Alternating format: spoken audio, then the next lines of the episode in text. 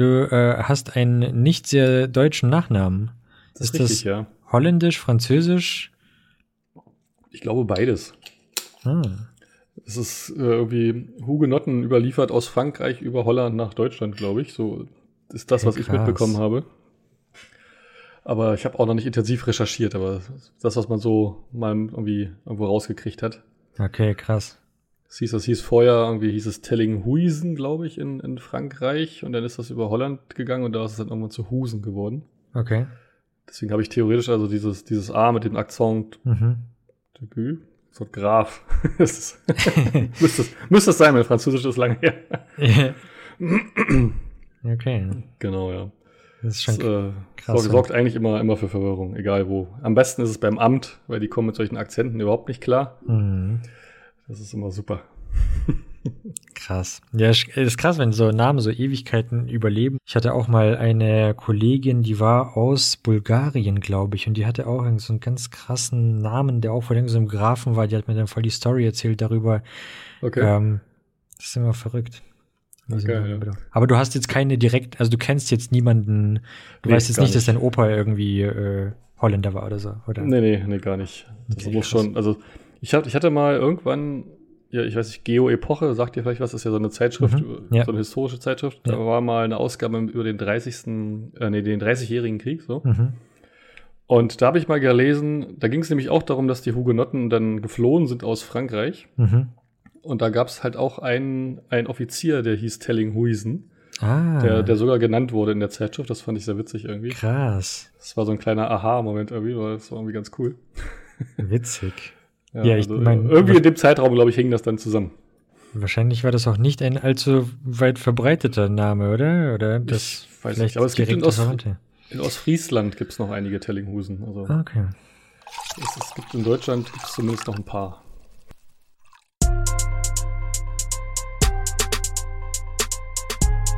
Development Environment. Development Environment. Development Environment. Development Environment. Development Environment. Development Environment. Herzlich willkommen zu DevEnv, dem IT-Podcast, bei dem es um mehr als nur um IT geht. Mein Name ist Ivan und mein heutiger Gast ist Software-Developer, Indie-Hacker und American Football-Enthusiast. Herzlich willkommen, Danilo. Hallo, danke für die Einladung. Ja, freut mich, dass es geklappt hat. Ähm, hat bei uns, dadurch, dass wir beide Kids haben, ein bisschen gedauert, bis wir es geschafft haben, uns, äh, uns mal hier zusammenzufinden. Aber freut mich umso mehr, dass es dann doch geklappt hat.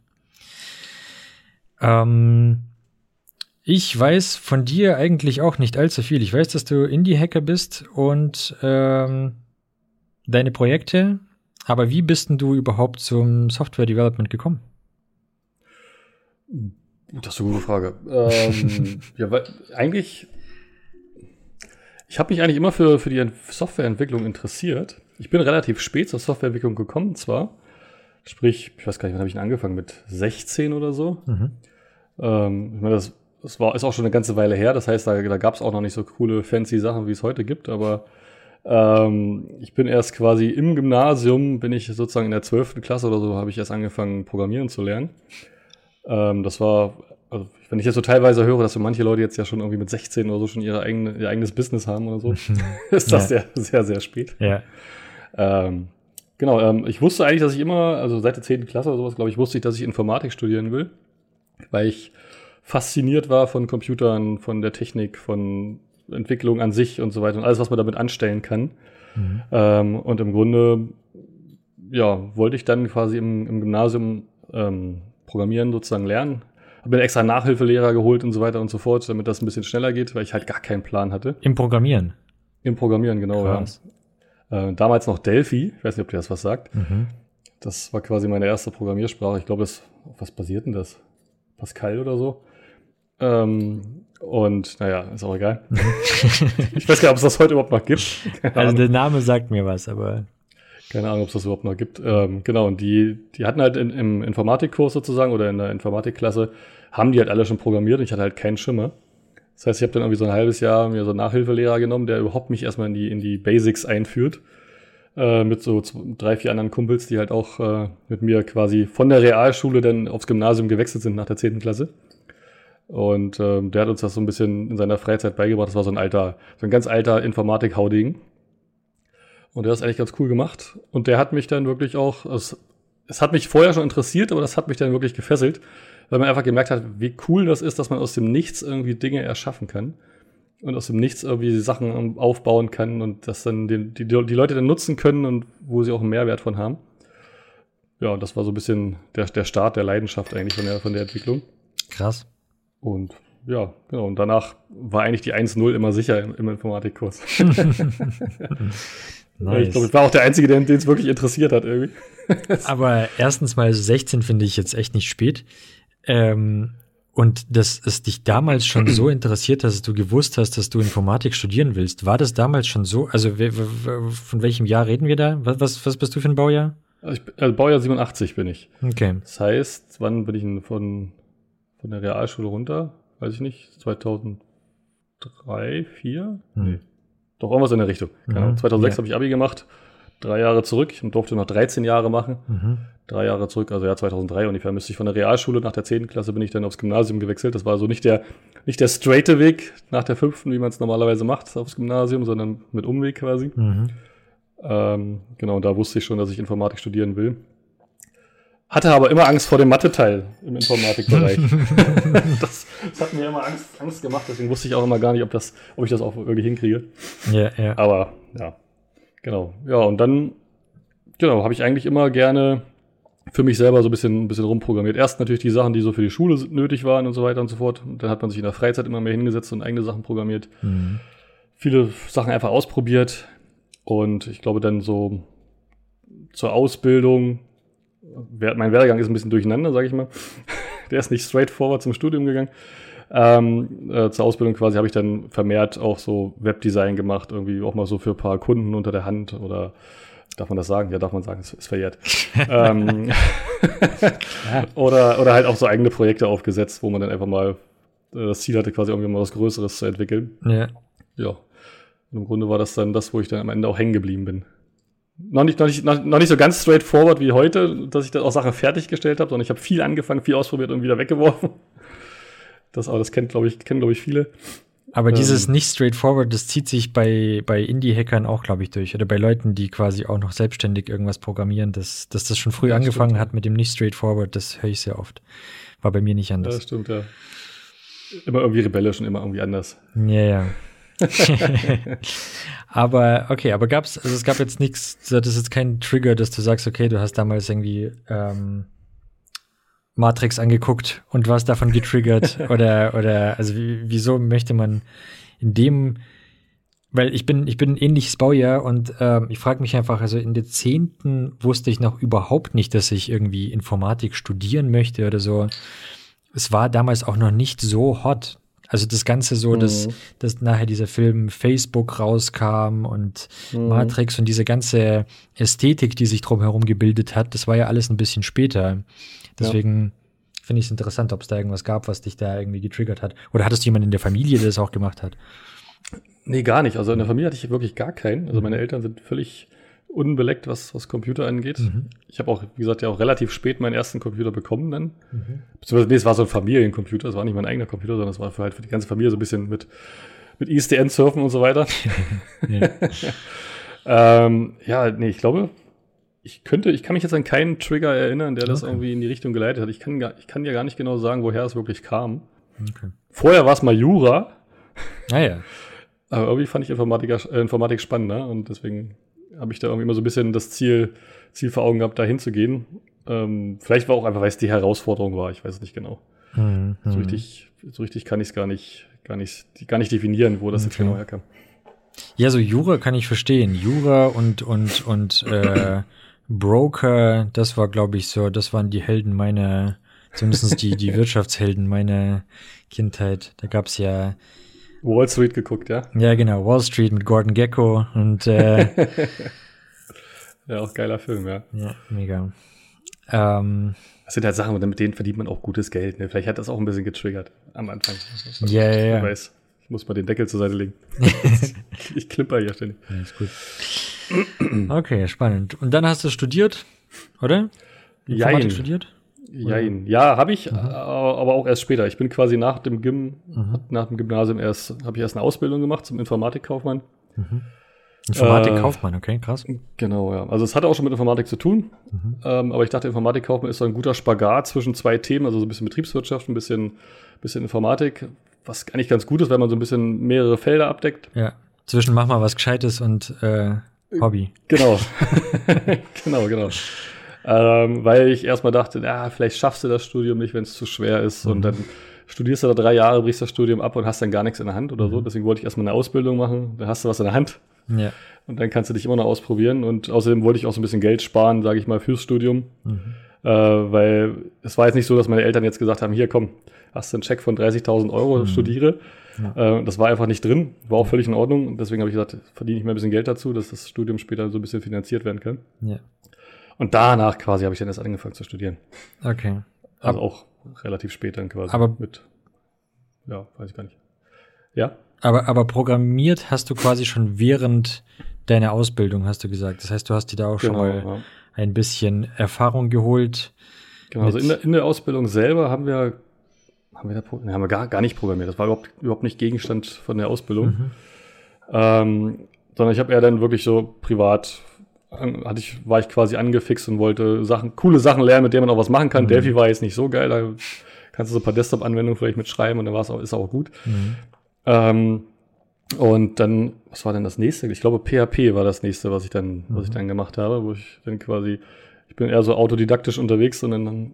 has, hat man sich halt irgendwie zwei, drei Bücher gekauft und hat die durchgearbeitet und dann während irgendwelcher Projekte, die man sich dann gesucht hat, hat man dann halt gelernt und immer wieder ausprobiert und Ja. gegoogelt und, und Ja, so weiter ja, und so fort.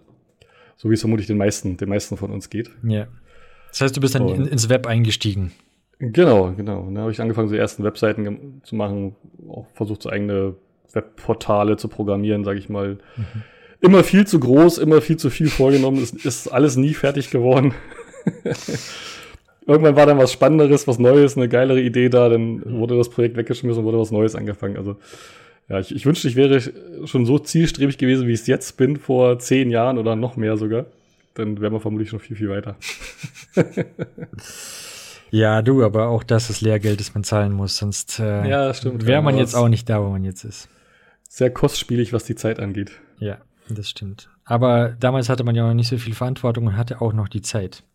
Das ist richtig, Ich ja. merke- da konnte man noch vor sich hin dödeln. Genau, ich merke für mich immer, je weniger Zeit ich habe, desto besser arbeite ich. Also je mehr Druck ich habe, desto besser arbeite ich. Wenn ich den ganzen Tag Zeit habe und weiß, das Projekt muss noch bis, keine Ahnung, Ende des Monats fertig werden, dann kannst du dir sicher sein, dass ich bis zum Ende des Monats überhaupt nichts tun werde, Ja, bis es dann brennt. ja, unter Druck entstehen Diamanten, so ist es halt. Ja, absolut. Ja, bei mir entsteht unter Druck überhaupt mal irgendwas, weil ansonsten ist echt, ähm, naja. Aber ist das, ist, das nicht, ist das nicht ein bekanntes Phänomen, dass irgendwie so Ja. gewisse Deadlines äh, eher zur Produktivität anregen? Deswegen soll man sich ja irgendwie auch Deadlines setzen. Ja, ja. Ich glaube, da gibt es irgend, irgend, irgendwas gibt's da bestimmt, was wissenschaftlich ausgearbeitet ist. Wann hattest du deinen ersten Job? Meinen ersten Job hatte ich dann erst, äh, also abgesehen davon, dass ich jetzt quasi, nee, ich hatte nach der Ausbildung, habe ich ein Jahr gearbeitet ähm, in der Softwarefirma, allerdings nicht in der Entwicklung, Mhm. Sondern im, im, nee, im Kundensupport. okay. Mhm. Tatsache. Ähm, und ähm, sprich, dann saß man quasi am Telefon und haben die Leute angerufen, ja, wie geht das hier? Ich kann das nicht. Und, Mhm. äh, und dann hat man die quasi, hat man den mit, ich weiß gar nicht, Teamviewer war es nicht, irgendwas anderes noch damals, äh, quasi per Fernwartung hat man ihnen dann gezeigt, wie es funktioniert. Äh, das, war, das war quasi mein, mein erster Job nach der Ausbildung. Für ein Jahr, wo ich dann quasi auch noch ein bisschen Geld sammeln konnte. Und danach war dann auch gut. Und dann habe ich quasi angefangen zu studieren. Und dann erst wieder während des Studiums natürlich immer wieder irgendwelche Jobs gehabt. Äh, so als, als Werkstudent oder ähm, was habe ich denn noch gemacht? Ähm, ja, in der größeren Firma, in, ich habe in Lübeck studiert und da sitzt Rega. Da konnte ich quasi einen großen Teil meines Studiums arbeiten. Das war ganz, war ganz cool und ganz hilfreich. Da hat man auch viel gelernt, auch wenn nicht in der Softwareentwicklung. Mhm. So, sorry, für, Aber, für ähm, ich, ich, ich kenne Rega nicht. Ich weiß nicht, ob es jetzt peinlich ist, dass ich das zugebe, aber was machen die? Nee, Dräger, also Dräger ist quasi, ähm, die stellen hauptsächlich Atem, Atemgeräte her oder Narkosegeräte fürs Krankenhaus. Ah, okay. Mhm. Ähm, ist halt ein riesengroßer Konzern, der im Medizinbereich tätig ist. Teilweise stellen die auch ähm, Feuerwehrhelme und sowas her. Also alles, was so im, im, Schutzbereich oder im Medizinbereich ist, da sind die ganz, ganz groß unterwegs. Okay, wie schreibt man das? D-R-E? Dre genau, D-R-E-G-E-R. Ah, okay, alles klar. Ganz ah, ja, das Logo sagt mir was. Oh, right, okay. Das hat man meistens schon mal irgendwo ja, gesehen. Ja, ja, Kranken ja, Spätestens im Krankenhaus sieht man das eigentlich irgendwo immer. Ja, ja, ja. Okay. Genau, ja. Alles klar. Ja. Okay. Genau, und ansonsten, ja, eigentlich habe ich die ganze Zeit immer nur privat programmiert. Mhm. Und der erste Job quasi, wo ich dann wirklich auch entwickelt habe, war dann erst nach dem Studium. Das war sozusagen, da habe ich dann auch wirklich gesagt, so jetzt willst du aber auch professionell in die Richtung gehen und nicht immer nur für dich selber.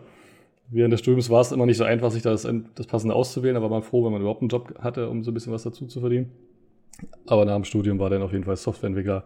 Ist das, wo ich mich auch bewerben werde. Okay, cool. Ja, ja.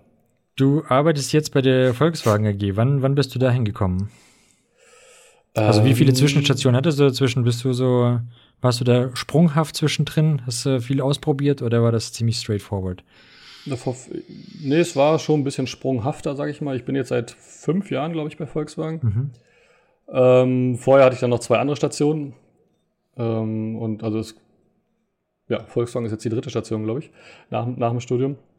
Ähm, das heißt, ich habe immer so meistens so zwei, drei Jahre irgendwie ähm, oder ja, eineinhalb mal drei, irgendwas in der Richtung. Immer so ein bisschen so zwei, zwei, um die zwei Jahre quasi in den Firmen verbracht. Bei Volkswagen bin ich jetzt mit am längsten quasi. Ähm, hatte aber auch eher damit zu tun, dass ich mehrmals umgezogen bin zwischendurch, den, den Standort gewechselt habe, okay. wieder zurück in die Heimat gegangen bin mhm, mhm, und so weiter und so fort. Und dadurch war quasi immer wieder Jobwechsel angesagt. Okay. Hatte also weniger, weniger mit den Arbeitgebern oder der Arbeitsstelle zu tun, sondern ja. mehr, mehr mit den Orten, wo man dann gelebt hat.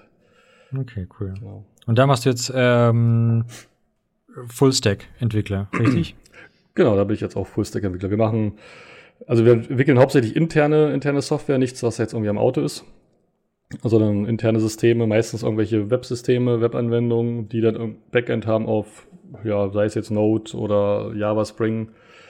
Ähm, und da machen wir quasi mehrere Projekte, was dann unterschiedliche Tech-Stacks äh, sein können. Von daher ist man da auch, versucht man da auch so ein bisschen breiter aufgestellt zu sein. Okay, cool. Das ist aber nicht dieses, äh, oh Gott, wie heißt das? Idago? Ida? I, I, I, Idago? Volkswagen hat doch jetzt so neue, haben die jetzt nicht so ein Carrot, meinst du? Ach, Carrot, genau, danke. Carrot, ja. Nee, das, das ist nicht. Das, das kam erst, jetzt, ich weiß gar nicht, wann ist das vor zwei Jahren oder so, ne? Haben die das gegründet. da sind einige von uns, von uns, von uns hingewandert, sag ich mal. Mhm. Äh, weil das ja quasi das neue Flaggschiff softwaretechnisch von VW sein soll. Okay. Ähm, aber das ist nicht wir. Ich arbeite quasi im SCC, das ist das Software Development Center in, in Wolfsburg. Mhm. Ähm, und die haben halt den Vorteil, dass sie so ein bisschen ich sag mal, sie sind ein bisschen mehr ausgegliederter aus dem eigentlichen Konzern. Mhm. Ähm, zumindest versuchen wir so ein bisschen das rauszuhalten, mhm. dass man schlankere Wege hat und ja. nicht ganz so diese, diese veralteten Strukturen, sage ich mal. Verstehe. Und dadurch haben wir so ein bisschen, ich nenne es mal so ein Hauch von Start-up-Feeling mit drin. Okay, ja, ja, ja. Äh, dass es halt nicht mehr so die ganzen alten Strukturen sind, sondern dass es ein bisschen moderner ist, dass man versucht, agiler zu sein ähm, und dass man einfach versucht, da so ein bisschen moderner, sage ich mal, Softwareentwicklung zu betreiben. Ja, ja. Und nicht, wie es dann vielleicht große Firmen noch irgendwie standardmäßig tun. Cool. Das ist eigentlich, eigentlich ganz cool dann, ja. Cool. Und ich habe gesehen, du arbeitest viel mit, mit äh, AWS. Richtig? Genau, ja. Ja, das ist richtig, ja.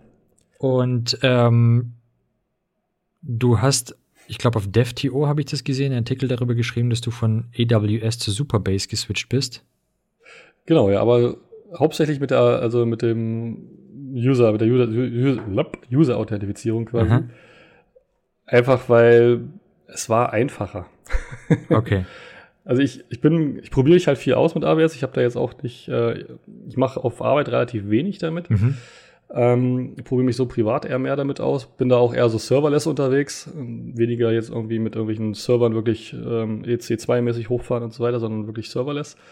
Ähm, und ähm, genau, da ist halt auch Cognito ist das schon sehr komplex. AWS ist halt sehr komplex in vielerlei Hinsicht.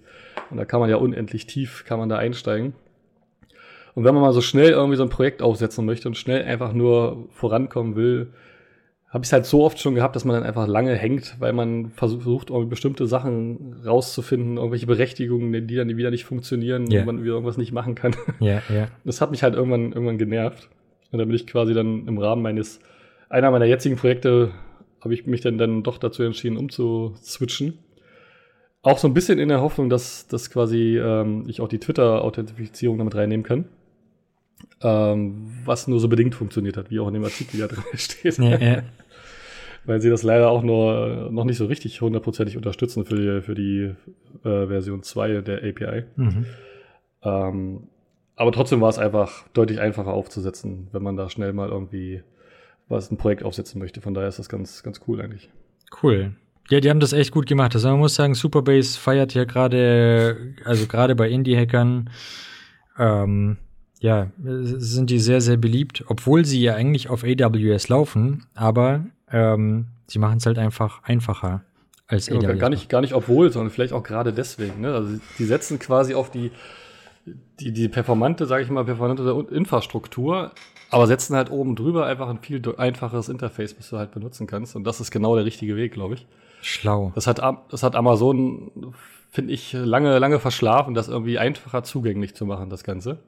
Die, die ballern quasi gefühlt nur rein und Funktionen. Die, die GUI ist, ist teilweise grottenschlecht und ist furchtbar anzusehen.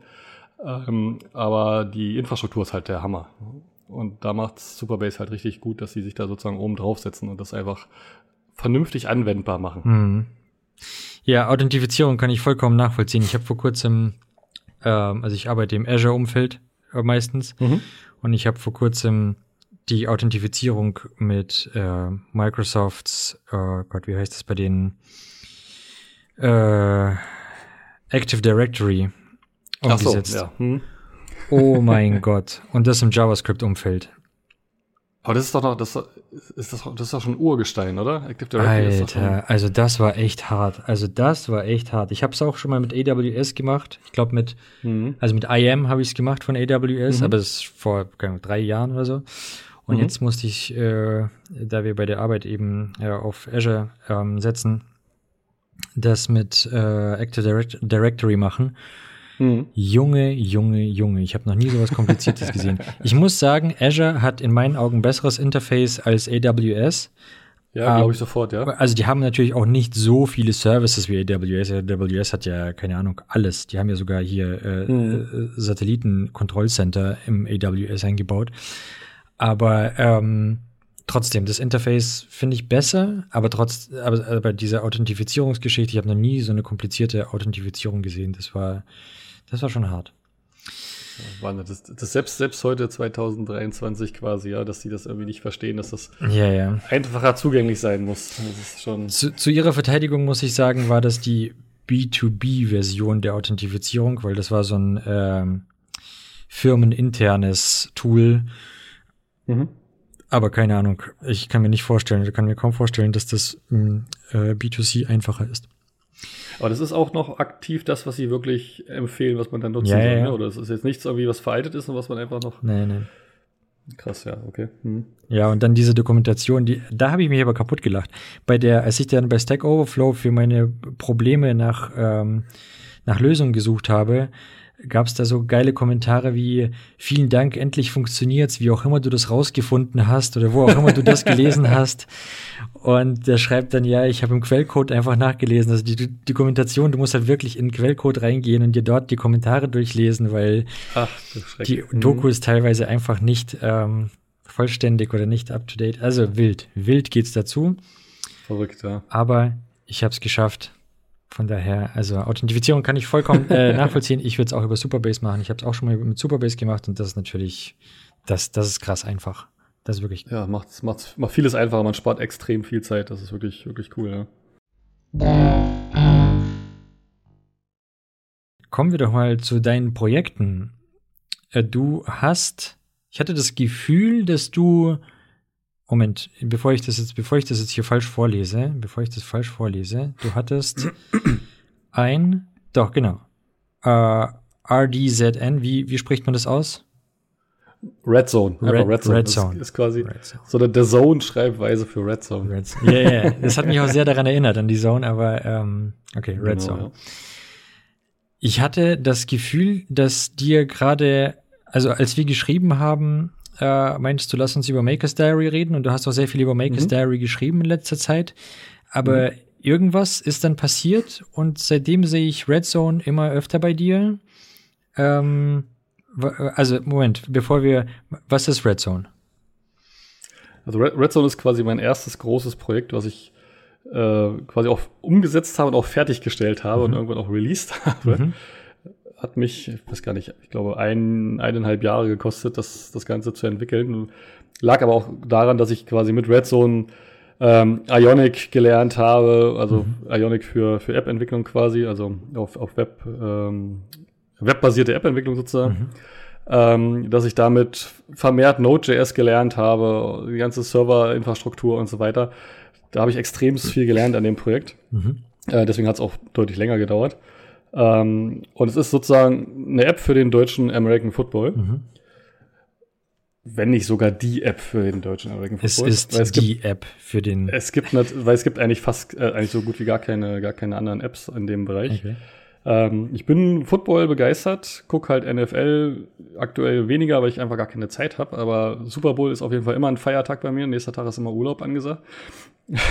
und ähm, habe mich dann irgendwann vor vier Jahren, ein bisschen mehr als vier Jahren, so mal ein bisschen mit dem deutschen Football beschäftigt. Wir haben eine deutsche American Football Kultur hier in Deutschland. Das, das wissen viele gar nicht. Und es gibt eine erste deutsche Liga, eine zweite deutsche Liga und jede Menge Unter, äh, Unterligen sozusagen. Und ähm, da habe ich mich damit beschäftigt und habe gemerkt, dass, ja, was soll ich sagen, vor vier Jahren ungefähr war der Stand der Dinge bei der, bei der GFL, das ist die German Football League, dass die Webseiten, alles, was sich mit dem Thema befasst hat, die sahen teilweise aus wie aus den 90ern.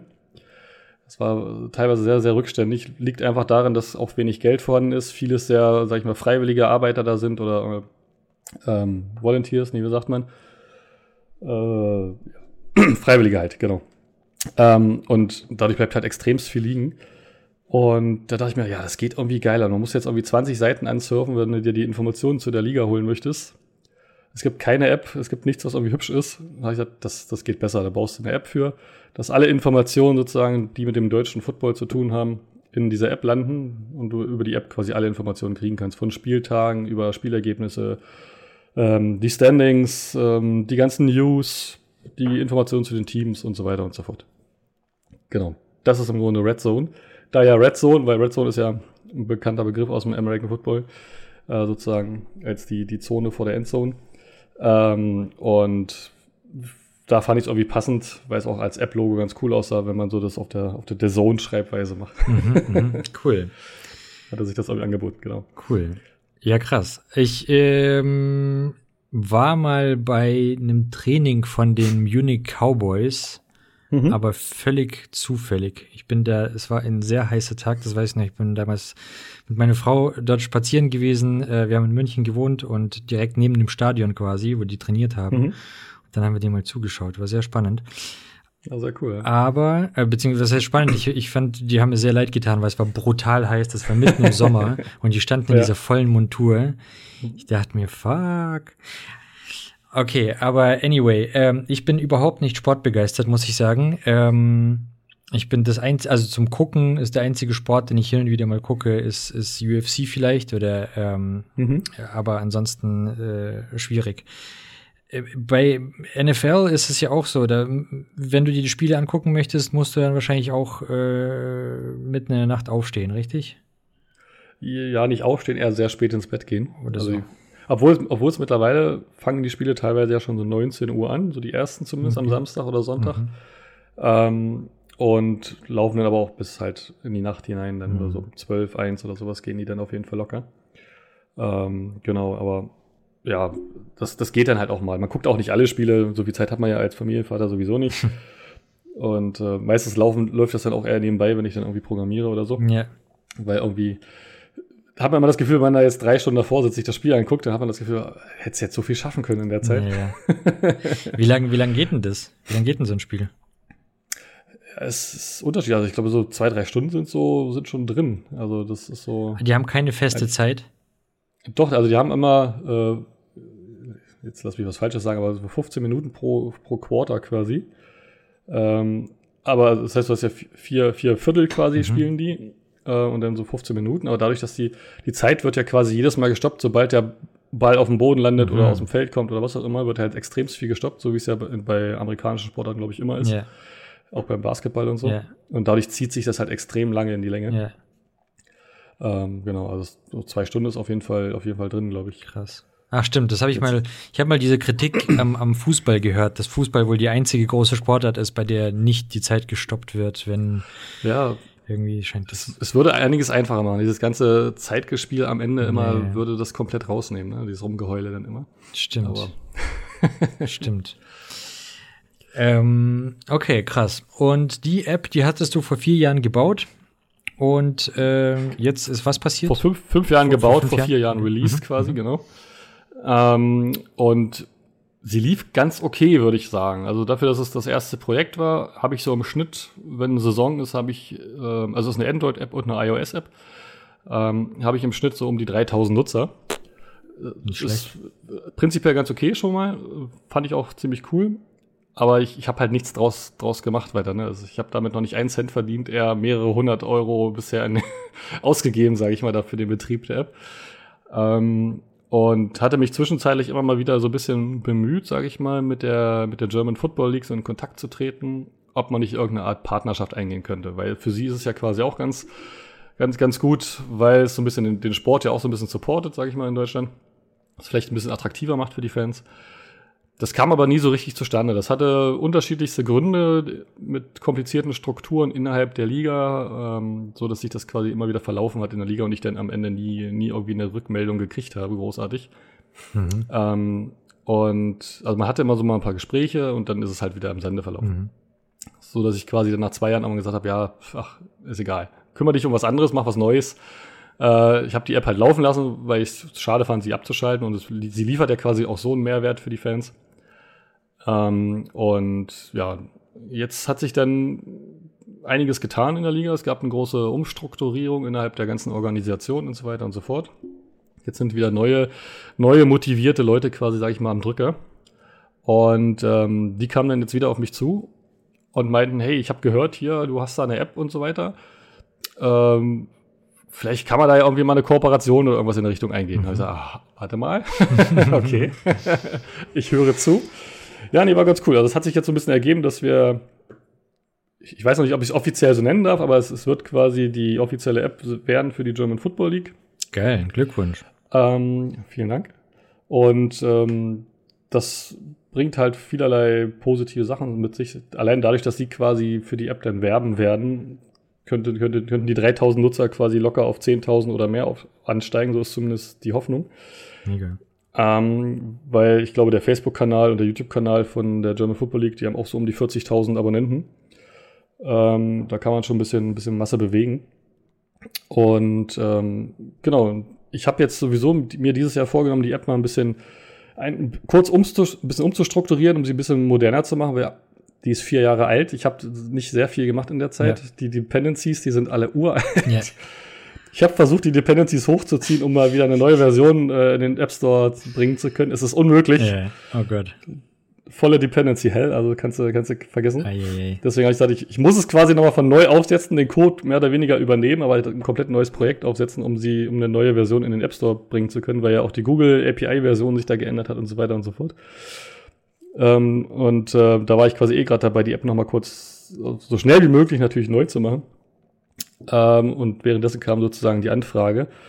Und da im April, März geht die, geht die Saison wieder los und bis dahin muss quasi die neue App jetzt stehen.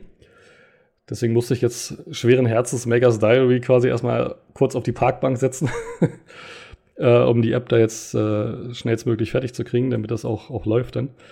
Und danach geht es dann auch mit, mit vollem Tempo wieder mit Megas Diary weiter, weil eigentlich das ja gerade eigentlich mein, mein Herzensprojekt war für von, ich weiß gar nicht, mittlerweile auch schon dreiviertel Jahr fast. Okay. Und genau. Krass, aber Dadurch cool. Das, die Priorität ein bisschen verschoben jetzt. Ja, yeah, ja, voll. Aber das, das gibt auch, auch immer wieder so einen neuen Drive, wenn da jemand wenn da jemand mit einsteigt in die App oder wenn man so ein geiles Feedback bekommt, oder? Also ich meine, jetzt die ja. offizielle App äh, zu werden, das ist ja schon auch was. Das ist schon, schon ziemlich cool. Also das ist schon mehr, als ich mir eigentlich erhofft hatte, eigentlich, sag ich mal. Am Anfang hat man natürlich davon geträumt, das wäre halt total cool, wenn das die offizielle ja, App wird und so weiter, aber glaub, glaubt man ja doch nicht wirklich dran, ne? Das, dass wir jetzt quasi kurz davor stehen, ist schon, schon für mich persönlich zumindest auf jeden Fall ein Meilenstein. Cool. Ja, ich drücke die Daumen, und, dass das ganze, das ganze Ding in trockene Tücher kommt. Danke, danke. Ähm, ja, aber da sieht man mal, zahlt sich aus, du bist halt einfach dann auch äh, fünf Jahre dran geblieben. Obwohl es äh, im Endeffekt ja nicht viel, viel rumgebracht hat. gar nichts, ja, eben. Krass. Ja. Krass. Stark. Manchmal kann es sich dann doch vielleicht doch auszahlen, wer weiß. Ja, dass, ja. Dass man einfach dran bleibt, ja. ja. Ja. Aber das ist ja, ist ja sowieso so das Mantra, ne? Irgendwie von wegen never give up. Von, naja. Genau. Und dieses Konsistenz ist auch, ja, das stimmt voll, voll. Genau, ja. Cool. Äh, schöne, schöne Story und äh, ja, sch schöne App auch, beziehungsweise schöner Anwendungsfall. Alright, wir haben gerade eben schon Maker's Diary angeschnitten. Ähm, um, um was geht's denn da? Ja, ähm, tja, wo fange ich an? also ich bin ja quasi, ich, ich, ärgere mich quasi immer noch, dass ich es viel zu spät entdeckt habe. Ich habe für mich ja vorher immer äh, meine Projekte im stillen Kämmerlein gebaut, wie vermutlich viele andere deiner Hörer auch. Mhm. Oder auch viele andere, die jetzt auf Twitter aktiv sind, sag ich mhm. mal. Vorher immer im stillen Kämmerlein seine Projekte gebaut, ein Jahr entwickelt, das Ding rausgehauen, festgestellt, es interessiert vielleicht gar keinen. und dann steht man da. Ähm, da habe ich ein, eine andere App habe ich da noch, die habe ich auch ein Jahr lang gebaut quasi und im Endeffekt hat es auch wieder nichts gebracht. Mhm. Ähm, da habe ich viel Zeit verschwendet und ich hab, bin dann erst irgendwann auf Twitter auf Build in Public gestoßen ähm, und absolut happy mit der Community. Das ist, ist wirklich Wahnsinn, wie da, wie da der Support, der Support ist und wie die Leute sich da gegenseitig unterstützen und auch motivieren und so weiter und so fort. Ja. Ähm, und da bin ich jetzt, naja, fast ein Jahr bin ich da jetzt quasi auch aktiv ähm, und dachte mir, eigentlich wäre es halt ganz cool, wenn ich ein Tool hätte, wo ich sozusagen meine ganzen Side-Projekte tracken kann, so ein bisschen von der Zeit her. Was steckst du da an Arbeit rein? Was steckst du da in Zeit rein? Ähm, aber auch halt so ein bisschen Open Startup-mäßig dann, ähm, dass man dann tracken kann, wie sind die Zahlen von deinem Projekt. Also wenn du es dann released hast, mhm. was hast du für ein MRR, was hast du für ähm, ja, was gibt's noch für Metriken? Ähm, ja, oder für einfach für, ein, für, ein, äh, für ein Annual Revenue, Revenue oder was mhm. auch immer. Ähm, dass man so ein paar Kennzahlen hat, die man, die ja auch gerne geteilt werden, sage ich mal, in der Build in Public Community. Einerseits, weil man natürlich stolz drauf ist, andererseits aber auch, um andere vielleicht zu motivieren, hey, guck mal, wenn ich das hinkriege, kriegst du das auch hin. Ja. Ähm, und genau, das ist im Grunde ein Stück weit Maker's Diary. Und dann sozusagen auch, ähm, dass man diese ganzen Kennzahlen und auch alle, die ganze, die ganze Story quasi von deinem Projekt, mhm. dass du die auch ganz einfach, sag ich mal, in die Build in Public Community einbringen kannst. Cool. Ähm, und so ist das Prinzip von Maker's Diary im Grunde, ich kann da meine Arbeitszeiten tracken für meine einzelnen Projekte. Ich kann da die Kennzahlen einpflegen und ich kann sozusagen eine Art Tagebuch für mein Projekt schreiben, mhm. wo ich dann immer mal wieder reinschreiben kann, wenn es jetzt irgendwie, zum Beispiel jetzt wie bei Red Zone, irgendwie einen Erfolg gibt oder einen Misserfolg mhm. oder wenn ich irgendein Learning habe, dass ich das damit reinschreibe, so ein bisschen um die Journey zu, sag ich mal, zu dokumentieren. Äh, und man kann das dann zeitgleich auch, wenn man die Einträge quasi macht, direkt mit Twitter teilen, dass die Einträge, die Journeys, die Journey-Einträge dann sozusagen direkt auf Twitter ähm, auch gepo gepostet werden. Ähm, und es wird sozusagen das saß ich jetzt quasi dran, bevor Red Zone um die Ecke wieder kam, ähm, einen Public-Bereich geben, wo alle Indie-Maker, die sich mit die auf sich auf Maker Diary angemeldet haben, zu sehen sind. Mhm. Äh, mit ihren Kennzahlen, wo man sich die Projekte angucken kann von den einzelnen äh, Indie-Makern, wo man sich angucken kann, mhm. wie sind da so die Statistiken, wie sind da so die, wie ist die Arbeitszeit, die er da reingesteckt hat. Sitzt er jetzt vielleicht schon 100 Stunden an dem Projekt, äh, wo man sich sozusagen auch dann die die Public-Tagebucheinträge durchlesen kann, um so ein bisschen den, den Progress da zu verfolgen oder die Journey allgemein so ein bisschen zu verfolgen. Cool.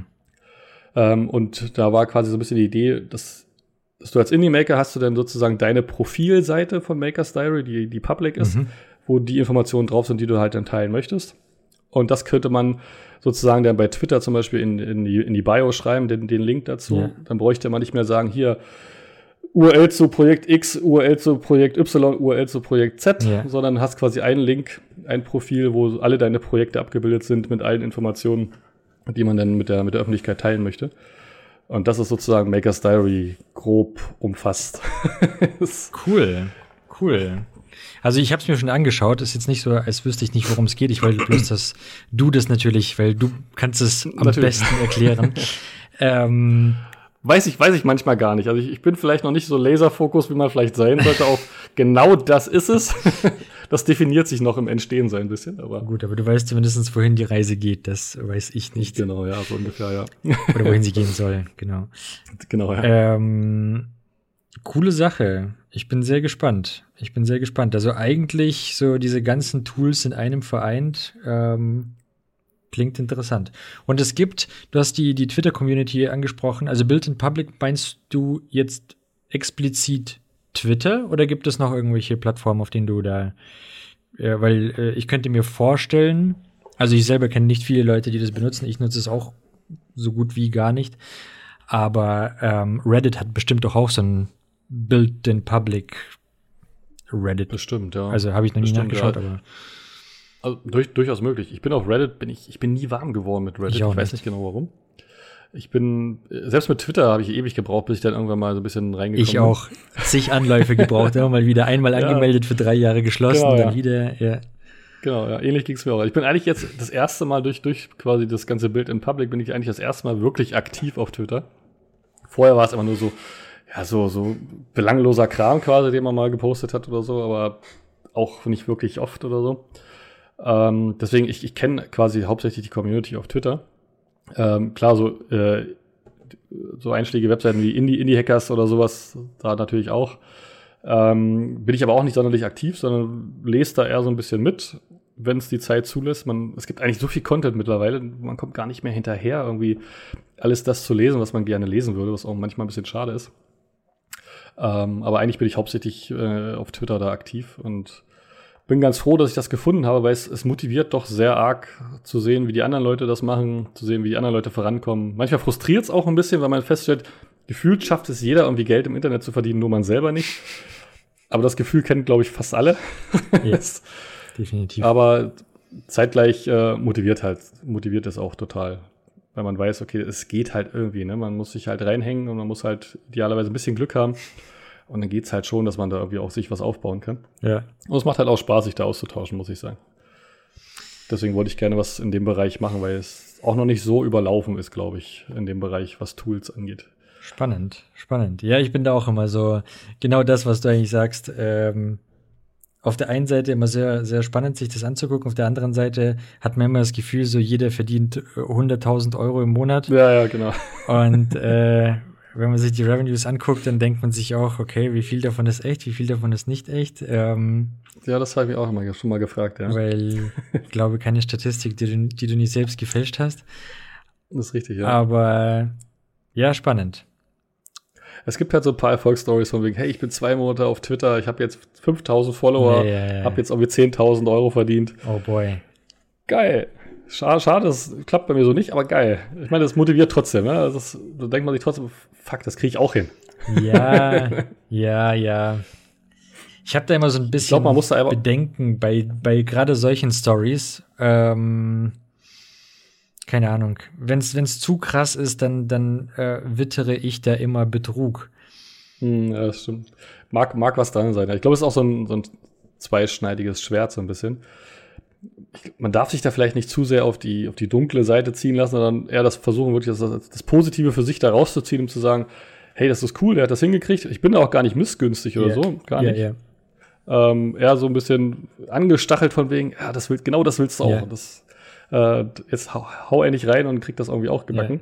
Nee, nee ähm, du, du, hast absolut recht. Ich habe es auch im Podcast, weil äh, wir vorhin auch über Lukas noch kurz gesprochen haben. Ich habe es auch im Podcast mit, mit Lukas gesagt. Ich bin einfach absoluter Pessimist. Ich nehme es mir jeden Tag vor, positiv zu sein und ich versuche, die alles äh, positiver zu sehen, aber ähm, ich bin einfach von Natur aus Pessimist. Es ist schwierig, es zu ändern. Ja, aber das bin ich, bin ich Tatsache auch. Also ich bin eigentlich auch eher pessimistisch eingestellt. Mhm. Und wenn ich irgendwas anfange, ich glaube eh, ich hoffe immer, aber ich glaube nicht, dass das wirklich Erfolg bringt am Ende. Aber ich bin, ich bin irgendwie zu stur, um aufzugeben mittlerweile. Okay. Und äh, ziehst dann halt einfach durch. Und wenn ich jetzt noch 20 Projekte umsetzen muss, bis da mal der erste Euro fließt, dann ist das halt so. Ne? Hauptsache, es macht ja auch Spaß. Also, wenn es nicht Spaß machen würde, würden wir es, glaube ich, alle nicht machen. Ähm, von daher hat es ja auch so ein bisschen. Es gibt schlimmere Sachen, wie man seine Freizeit verbrennen kann. Ja, in der Tat. Durchaus. Einige. Ja, auf jeden Fall, ja. Aber trotzdem, irgendwann ähm, wird dieses ganze Hobby, also jetzt auch ähm, bei mir aktuell Podcasten, ähm, man muss das Ganze natürlich auch seiner Familie immer erklären, was man da tut und wieso man die Freizeit ja. jetzt in seinem stillen Kämmerlein verbringt und nicht mit der Familie auf der Couch oder ja, ist richtig, ja. Äh, wo auch immer. Ähm, irgendwann ist Druck da. Das irgendwie. Das stimmt, ja. Hat denn, hat denn deine, deine Familie Verständnis dafür, das, was du tust? Oder zumindest, vielleicht nicht Verständnis, aber nehmen sie es zumindest hin? Also ja, ich muss sagen, ich habe immer Support bekommen. Ich habe ja schon mehrfach erzählt, ich hatte zig äh, Unternehmen und Ideen zuvor. Ich hatte ja. und ja, es gab dafür alles Verständnis und auch Support. Super. Aber jetzt, wo Kinder dazugekommen sind und beide natürlich äh, sehr hart mit beschäftigt sind, ähm, ja, wird einfach die Freizeit weniger und umso mehr muss man sich überlegen, wofür man die Freizeit denn einsetzt. Ähm, ja. Aber anyway, dann umso, umso, äh, umso konzentrierter arbeit, äh, arbeitet man ja auch daran und äh, umso mehr plant ja, stimmt, und ja. besser plant man dann auch seine Moves. Es ist auch so ein bisschen die Erwartungshaltung beim Partner steigt ja irgendwann auch, ne? Ja, ja. Also ich, ich kenne ich kenn das von meiner Frau, die ist auch völlig, völlig tolerant, was das angeht und lässt mich auch viel machen. Ich, ich sitze ja quasi gefühlt jeden Abend eigentlich am Rechner. Ja. Ähm, versucht, und da versucht man so wie mal einen Tag in der Woche, vielleicht auch zwei Abende mal in der Woche einzustreuen. Wobei man dann Fernsehen guckt und die ganze Zeit drüber nachdenkt, wie machst das du das? Das ist das Schlimme. Das ist das Problem. ja. Du kannst schwer abschalten. Ähm, einfach weil, wenn man dafür brennt, dann, dann denkt man halt irgendwie die ganze Zeit auch drüber nach. Und aber ist da auch sehr tolerant und lässt mich da machen, in der Hoffnung natürlich, dass am Ende irgendwann auch ein Output dabei rauskommt. Ja. Ähm, je länger das Ganze natürlich dauert, ich mache das ja jetzt irgendwie so exzessiv, sage ich mal, mache ich das ja jetzt schon seit fünf Jahren auch fast oder vielleicht sogar ein bisschen mhm. länger.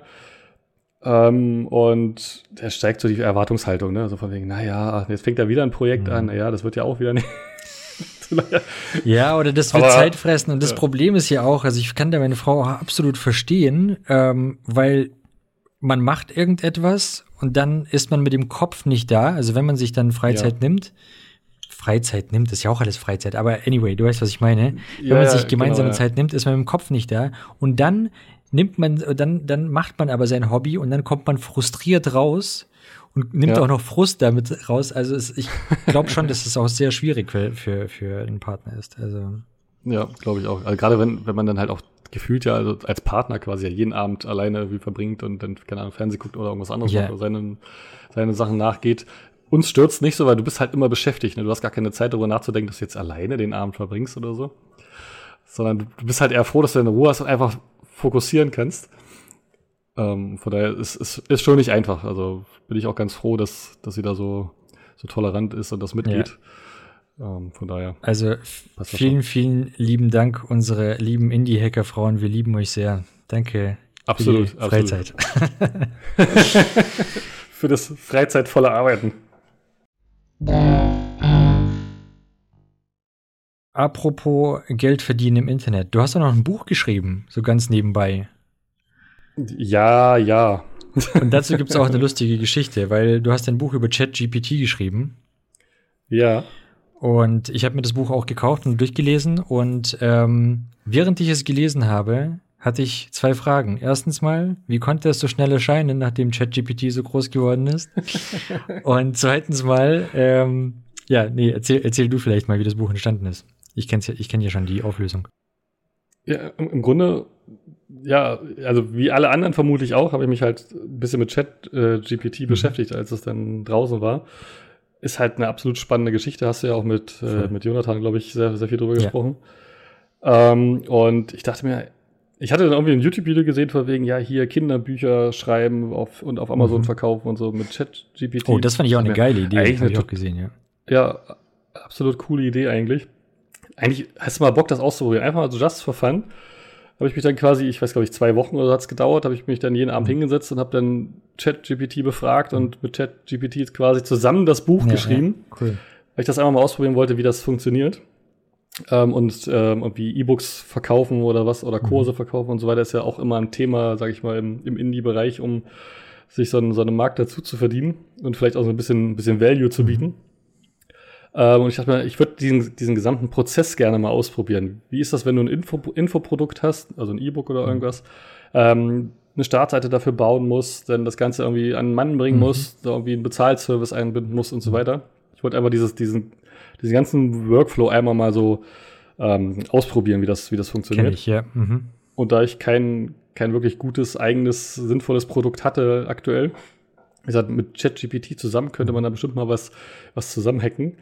Was, was einerseits für mich gut ist, weil es schnell geht, andererseits aber trotzdem einen gewissen Mehrwert bietet für die Leute, die es sich dann holen. Das soll ja nicht absoluter Trash mhm. sein. ähm, und Wobei wäre auch lustig. ja, gehen tut alles. Ne? Mit, sieht man alles. Kennst du dieses Buch mit äh, How Communism Can äh, What Communism Makes Better Than Capitalism? Und dann das ist ein nee. dickes Buch und da steht äh, auf jeder Seite doesn't, it doesn't, it doesn't, einfach das komplette Buch durch. ist, äh, ist nicht, äh, ist, ja, ja. So viel zu Trash. Ja, nice. äh, kaufst, du das bei Ama kaufst das bei Amazon für 10 Euro? Ich weiß gar nicht, wie viel das gekostet hat. Ich habe es vor kurzem bei Patrick Bad David oder so gesehen, aber fand ich witzig. Ach, geil. Ja, es ist aber schon wieder so eine geile Idee, da kann man schon wieder gar nicht böse sein, eigentlich. eigentlich ganz ja. ja, witzig. Ähm, ja, genau. Und ja, und eigentlich ähm, habe ich dann so sozusagen das Buch zusammengehackt. Mhm. Ähm, auch so versucht, viele Beispiele zu finden, wie man ChatGPT nutzen kann in unterschiedlichsten Bereichen. Ähm, vieles davon auch ausprobiert. Äh, vielleicht nicht 100% der Prompts alle ausprobiert, aber zumindest sehr, sehr viele davon mhm. ausprobiert und geguckt, ob das so in die Richtung äh, funktioniert. Und hab dann versucht, so einen gewissen Ablauf zu machen halt fürs Buch, dass es auch ein bisschen eine gewisse Struktur hat und auch dementsprechend vernünftigen Inhalt hat und halt den Mehrwert bietet. So, genau, dann war das Buch fertig, dann habe ich das rausgehauen, habe da eine Startseite für gebaut, Lemon Squeeze eingebunden und ab ging die wilde Fahrt. Ach nee, erst war es bei Gumroad sogar noch. Ja, genau. Hab ich erst bei Gumroad versucht. Wieso ist Gumroad ähm, schlechter als Lemon Squeeze? In deinen Augen? Nee, ist es, ist ist es gar wieso, nicht. Weiß ich nicht. Habe ich keine, keine Erfahrung mit. Ich habe eigentlich nur gewechselt, weil ich es halt auf die direkt in die Webseite integrieren wollte, ah. in die in die Landingpage. Und ich wüsste ja zumindest nicht, dass es mit Gumroad geht. Ich hätte zwar auf die Seite verlinken können, dann, aber ich wollte es halt direkt in die Landingpage einbinden. Okay. Und deswegen hatte ich dann auf Lemon Squeeze gewechselt. Ähm, hab dann Facebook-Werbung geschalten, weil ich das halt auch mal ausprobieren wollte, wie das funktioniert mit Facebook und Instagram-Werbung zu dem Buch. Mhm. Ich dachte mir, ey, das ChatGPT ist überall in den Medien, das will bestimmt mhm. jeder haben, wenn er das sieht. Ja, ja, nee. wie sind? Ich, also ich habe, ich hab, glaube ich, mehr, äh, doppelt so viel ausgegeben, wie ich eingenommen okay. habe für die, für die Werbung. Aber es war halt ein, war halt ein cooles Learning, einfach mal das auszuprobieren und wie funktioniert das Ganze. Ähm, und Facebook und Instagram Ads, sage ich mal, sind ja wirklich ein mächtiges Werkzeug. Ja. Aber es braucht halt auch viel Geduld und viel, viel Einstellung, sage ich mal, und Feintuning, bis das wirklich greift ich und funktioniert. Ich sagen, ein riesiges Budget. Also alle meine Erfahrungen damit. Ja. Also es ist nicht nichts für den für den kleinen Mann, weil ich habe immer das Gefühl, das was die SEO-Experten immer erzählen, so es gibt einen Threshold, den musst du übersteigen. Es bringt nichts, mhm. einmal 50 Euro zu investieren. Du musst jeden Tag ja, 50 genau. und das über Monate. Aber dann wirst du das große. Also I don't know. Ja, ich, ich glaube schon, dass das funktioniert, aber man muss halt irgendwie die richtigen Stellschrauben finden. Da war wieder mein Pessimismus. Ich merke es gerade. Ja, hast recht. ich habe ich hab zumindest gemerkt, ich habe ich hab Leute auf die Landingpage mhm. gekriegt, mhm. aber irgendwie hat die Landingpage vielleicht auch nicht, nicht, nicht gut konvertiert, weiß ich nicht, weil es, weil es haben vielleicht, weiß ich keine Ahnung, ich, ich habe mir jetzt die Statistik im Nachhinein nicht mehr lange, äh, nicht mehr angeguckt jetzt. Aber es waren nicht sehr viele, die dann wirklich auch das gekauft haben am Ende, wenn sie auf der Seite waren. Okay. Vielleicht war auch einfach die Seite schlecht, das kann auch sein. Es gibt ja so viele, in diesem, diesem ganzen Prozess gibt es ja so viele Sachen, die da irgendwie mhm. stimmen müssen, damit das funktioniert. Aber es war halt cool, das irgendwie mal als Learning mitzunehmen, das mal auszuprobieren. Ja. Und ich hoffe, die Leute, die es dann gekauft haben, haben dann trotzdem nicht gesagt, oh, was ist das für ein Trash, sondern fanden es dann trotzdem wenigstens noch ganz, ganz interessant, irgendwie mal die eine oder andere Sache also auszuprobieren. Also ich kann es nur empfehlen, ich kann es wirklich nur empfehlen. Das ist jetzt äh, kein Spaß. Ich fand es deswegen, ich fand es deswegen cool, weil das halt einfach gebündelt ähm, auf in einem Buch oder in einem in einem E-Book das ganze Wissen war und da hat sich einfach jemand die Mühe gegeben, die ganzen richtigen Prompts einzugeben und das ganze richtige Wissen rauszuziehen. Und ähm, ich glaube, es hat 10 Dollar gekostet. Also für einen Zehner fand ich das so ein komprimiertes Wissen sehr, sehr äh, lohnenswert. Und auch da waren doch mittlerweile habe ich sogar ein paar Ideen drin. Hm? Nee, da waren auch so ein paar, ein paar auch Ideen drin, was man damit noch so machen kann, die ich eigentlich so auch so mhm. ganz spannend fand. Ich habe mittlerweile habe ich sogar auf, ich glaube, auf 94 runtergedreht, weil ich dachte, ja, komm, das zieht er nochmal. Also für 94, ganz im Ernst. Also Aber ich fand, nee, wirklich, also jetzt äh, ohne Spaß, für jemanden, der einfach wissen möchte, was kann man nicht mit ChatGPT machen, ähm, ich find's cool. Keine Ahnung. Ich würde für diese Aussage nicht bezahlt, ja. ich find's tatsächlich spannend. ähm, danke, danke dir. ähm, ich hatte, du ähm, und Jonathan hat mich dann tatsächlich äh, auch noch auf eine Idee gebracht. Mal gucken, ob ich sie jemals realisieren werde.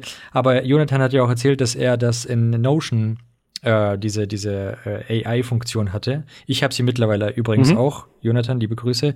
Bei mir funktioniert es mittlerweile auch, weil damals, als er mir erzählt hat, hatte ich diese Funktion noch nicht. Mittlerweile habe ich sie auch. Und ähm, die ist mega.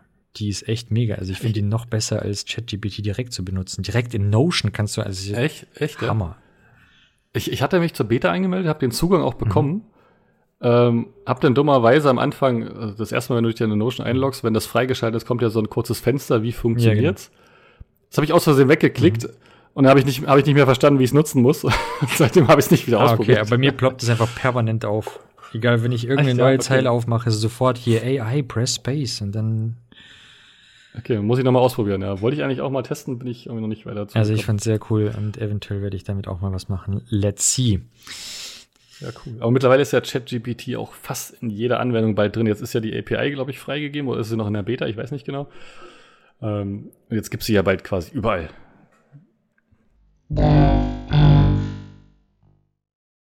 Ich hätte noch ein paar Blitzfragen an dich. Mhm. Du solltest sie schon kennen wenn du die Folgen angehört hast. Ich habe sie jetzt nicht auswendig gerne gehört, habe ich sie schon mal. Nee, klar. Alright, cool, dann lass uns loslegen. Uh, Mac oder Windows? Windows. Soll ich was erzählen oder soll ich aber nur Du kannst sehr gerne was dazu erzählen. Also die, die Sache ist, du solltest die schnell beantworten, quasi aus dem Bauch heraus, aber du kannst es gerne äh, in, die, in die Breite treten, sage ich jetzt mal negativ. Aber du, wie viel Zeit äh, haben wir? Ähm, ja, nee, ich bin ein absolutes Windows-Kind. Ist vielleicht nicht so typisch für, für einen Entwickler, weiß ich nicht. Ich, ich konnte mit, mit äh, irgendwie Linux, konnte ich nie, nie richtig warm werden, weil ich, ich mag einfach die, ich mag es einfach rumzuklicken. Ich muss mhm. nicht alles in der, in der Konsole machen oder so. Ich mache klar, mache ich auch Sachen in der Konsole, aber ich muss jetzt nicht meine Ordner anlegen in der Konsole oder so, keine Ahnung. Bin ich, habe ich nie, nie Bock drauf gehabt. Und ähm, ich arbeite mit Mac ähm, auf Arbeit sozusagen bin ich auch nie warm geworden mit. Ich arbeite seit fünf Jahren damit und ich hasse es immer noch. Krass, okay. Okay, das ist krass. Ich, ich, weiß nicht, ich weiß nicht warum, aber wenn man ein richtiges Windows-Kind ist, dann kommen einem so viele Sachen bei Mac so sinnlos vor und so unintuitiv. Es ist Wahnsinn. Interessant. Das sagt jetzt, es sagt jetzt ein Mac-User vom Windows vermutlich genauso. Aber so simple Sachen wie, da fällt mir gerade ein gutes Beispiel ein äh, weiß ich nicht, in einen Papierkorb schieben oder so mhm. oder äh, keine Ahnung, das waren so Kleinigkeiten, wo man dachte, oder auch Doppelklick auf ein Fenster, damit das groß wird, was ja auch nicht nativ, glaube ich, funktioniert auf macOS. Mit irgendwelchen an, anderen Sachen und Tools, die man installieren kann, geht das, glaube ich. Aber das sind so Sachen, wo ich sage, Doch, boah, das, das, ist so ein Fenster, das es groß wird, das es komplett ausfüllt mit Doppelklick. Doch, ja. das funktioniert bei Mac.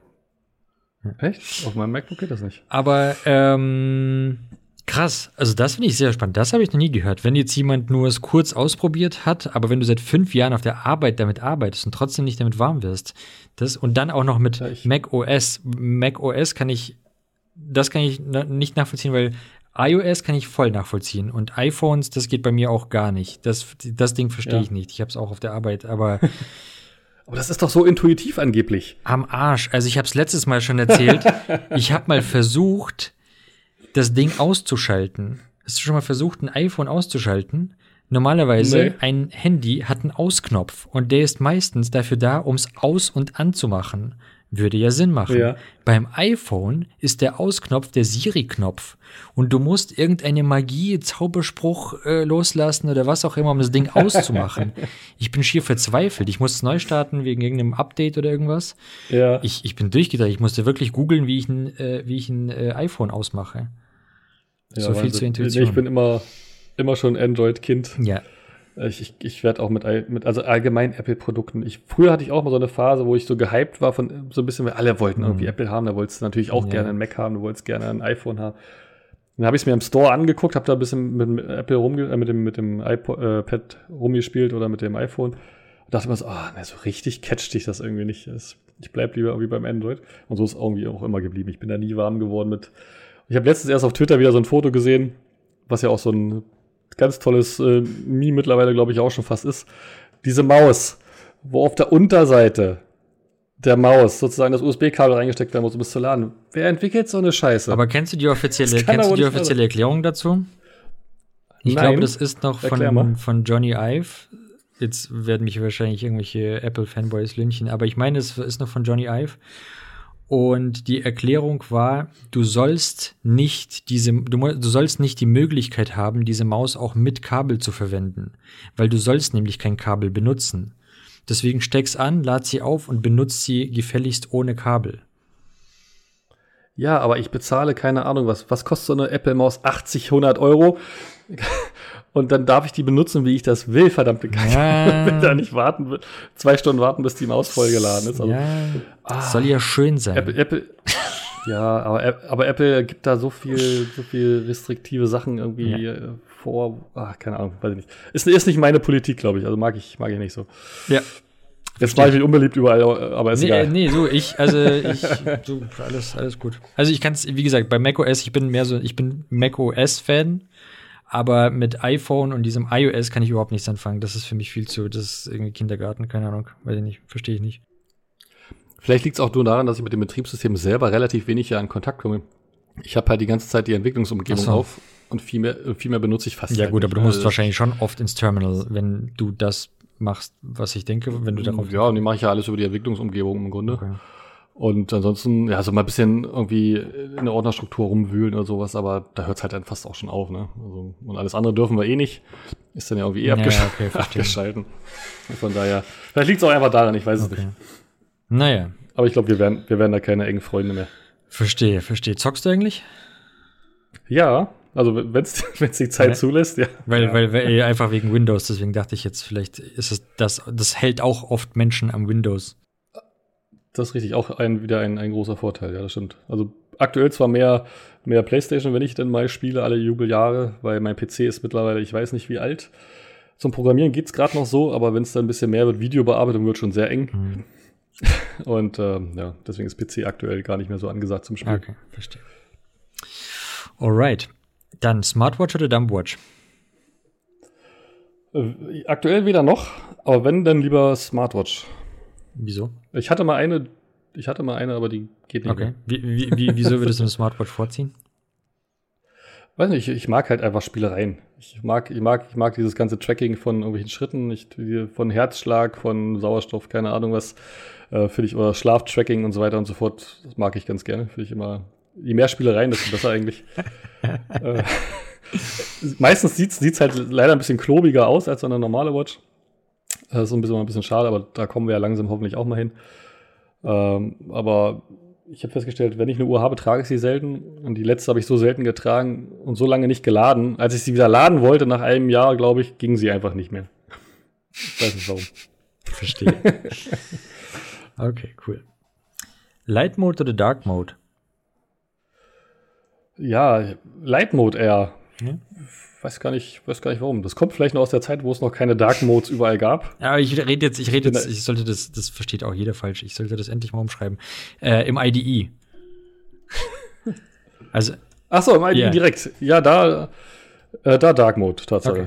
Das ist einer der wenigen Punkte, wo ich wirklich Dark Mode fahre. Ansonsten glaube ich überall Light Mode, ja. Okay.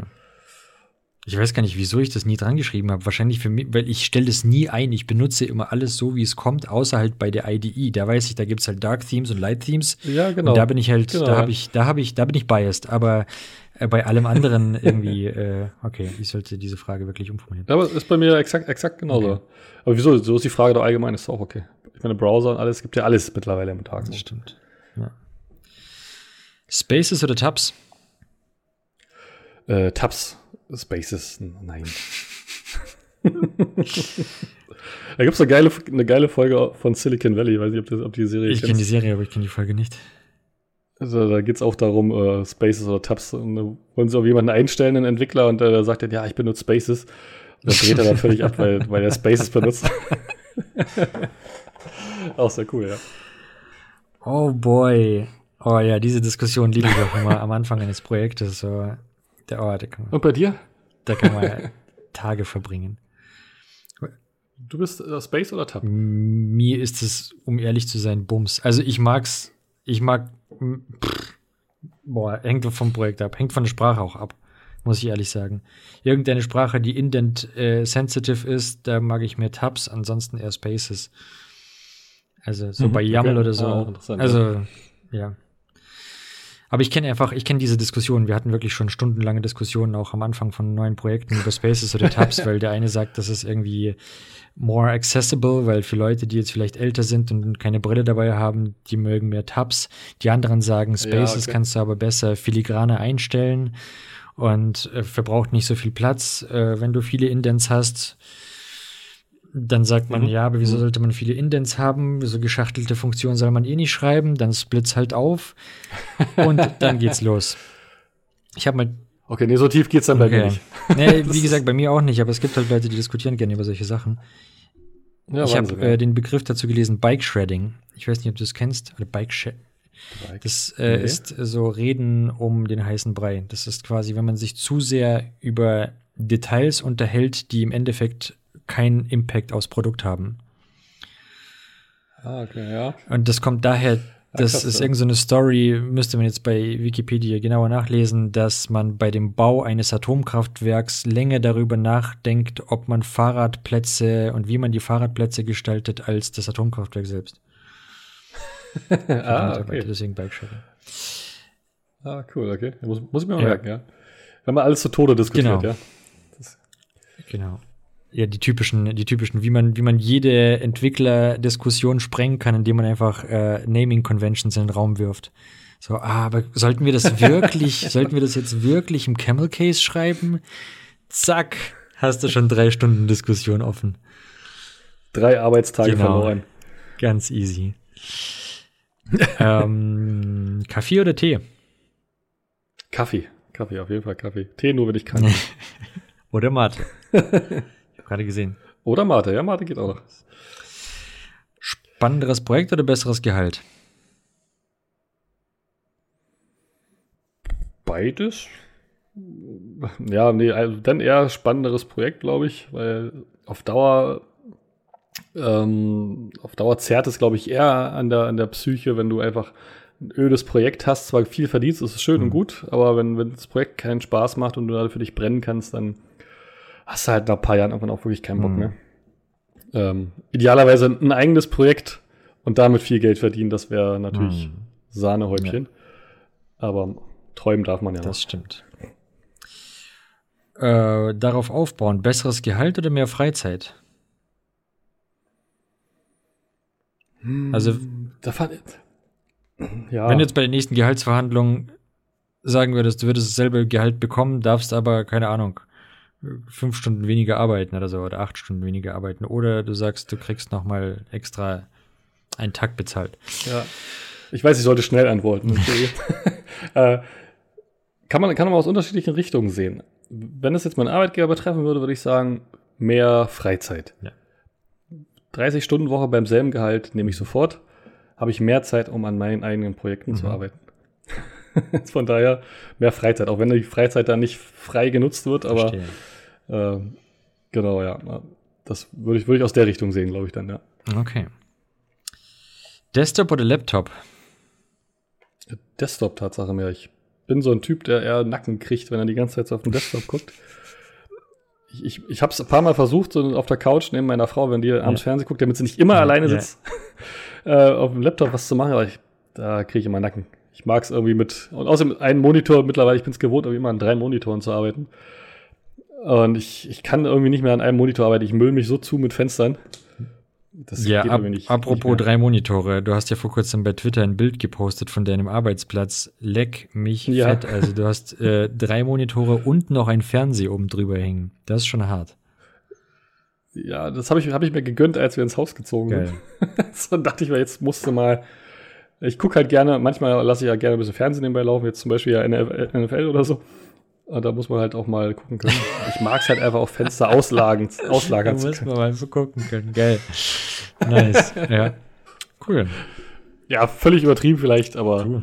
Ich meine, Monitore kosten heutzutage auch kein Geld mehr, ne? Das, das geht. Ja, ich, ich muss gerade reden. Wir haben äh, seit vier Jahren einen Fernseher hinterm Bett stehen, den, der, also abgestöpselt, der steht da einfach seit vier Jahren. Und jedes Mal sagen wir uns, jetzt müssen wir ihn verkaufen, bevor der den Wert verliert. Ja, ja. Ja, ja, schon, Ich schon zu spät. auch, der ist schon längst. Kennst du noch für 20 Euro. Ich glaube, meistens ist, haben ist auch eher das Problem Platz, ne? wenn man irgendwie mehrere Monitore aufstellen will, als, Stimmt. als der Monitor, der irgendwie 50 oder 80 Euro kostet. Ja, ja, ja. Ja, wobei Monitore, also ich finde gerade diese Ultrawide-Teile, die sind schon arschteuer noch. Ja, ach so, ja gut, ich habe ja so Also, Standard-HD-Monitore, nichts, nichts Ausgefallenes irgendwie. Die drei, drei, die ungefähr ähnlich aussahen, und dann war es Ja. das auch. Ah, cool. Äh, Homeoffice oder On-Site?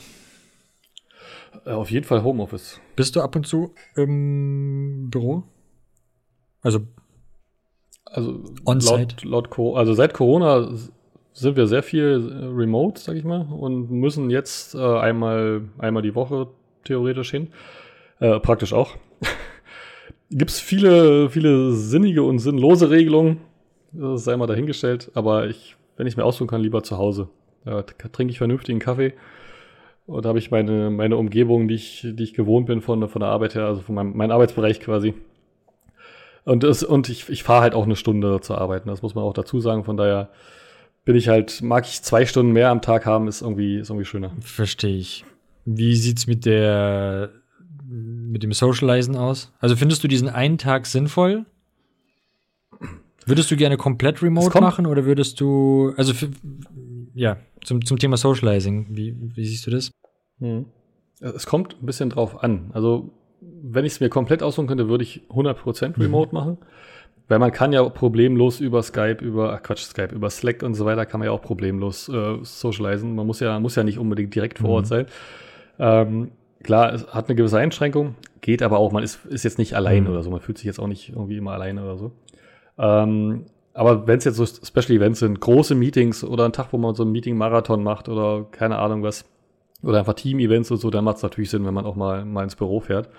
Aber ich finde, das sollte eher so ein spontanes Ding sein, wo man sagt, wo man, was man einfach selbst entscheiden kann mit seinen, mit seinen Kollegen, wann macht es Sinn und wann macht das keinen Sinn. Aber so gezwungenes, von wegen, du musst jetzt zur Arbeit fahren, finde ich, finde ich irgendwie nicht, nicht mehr zukunftstauglich, glaube Mhm. ich. Wenn man bedenkt, was auch alles an Geld gespart werden könnte, wenn die ganzen Büroräume nicht mehr gemietet Ja, ja. werden müsste.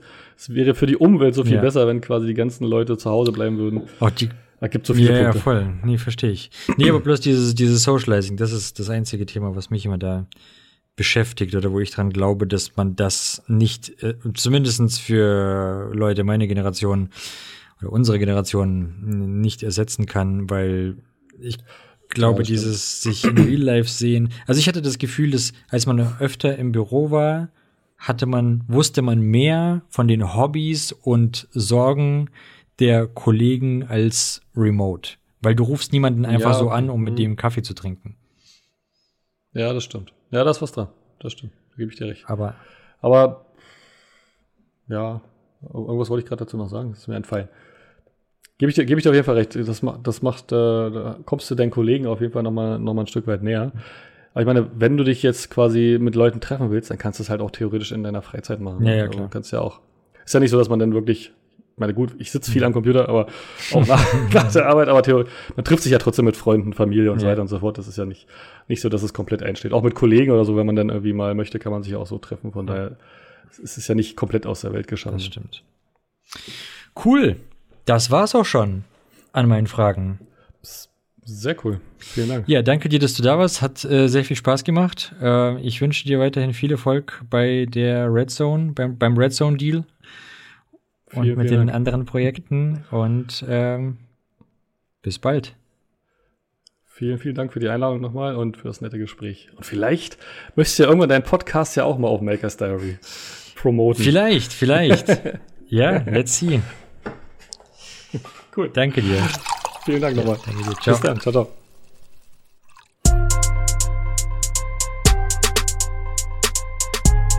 Development environment. Development environment. Development and Wirewired. Irrelevant and Wirewired. Irrelevant and Wirewired. Irrelevant and Wirewired.